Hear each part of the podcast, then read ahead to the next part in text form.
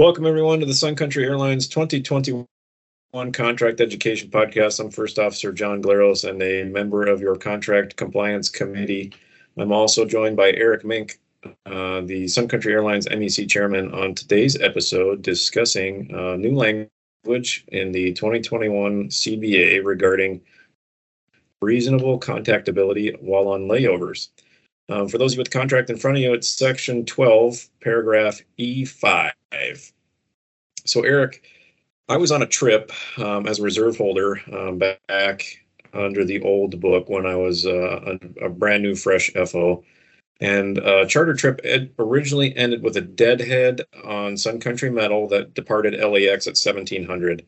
Around uh, 10 in the morning, um, crew scheduling began attempting to inform us that we had been changed to operating the flight. So, under the new contract language, uh, where I was on an overnight there, do I need to be available for contact to know changes to my schedule?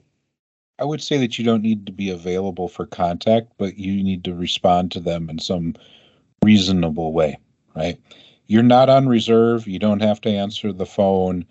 Try to be responsive, but the reality is, uh, if you're in rest, you're in rest, right? And anytime that the company contacts you while you're in rest, they run the risk of the pilot raising the flag and saying under Part 117 that their rest needs to be reset, right? So the notion of having uh, the pilot pestered by the front desk by you know knocking on the door um, and you know repeatedly calling your room to wake you up um, that is not reasonable that you are available in that way.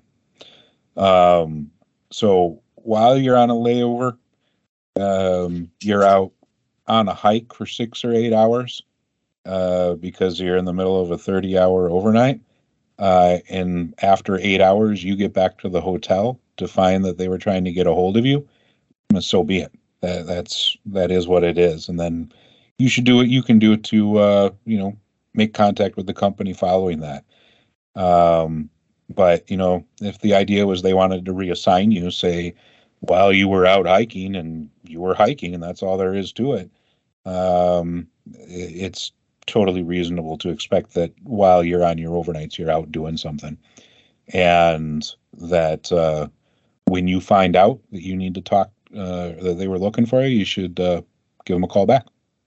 So then, just to make sure that we have the line in the sand and we're perfectly clear, um, when am I actually considered to have notified or been notified by crew scheduling of these changes? Yeah.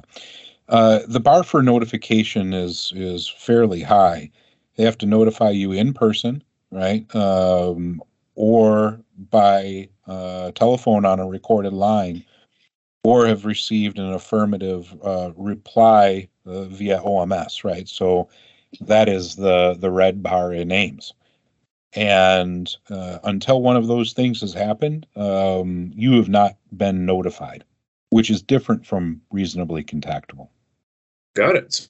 So I will enjoy my hikes on my 30 hour overnights. Well, for those of you uh, following along, as always, if you have any questions, please reach out to a P2P volunteer with the red lanyard, a contract compliance committee volunteer, a member of your MEC, and don't forget you can always file a dart with us if you ever have any questions.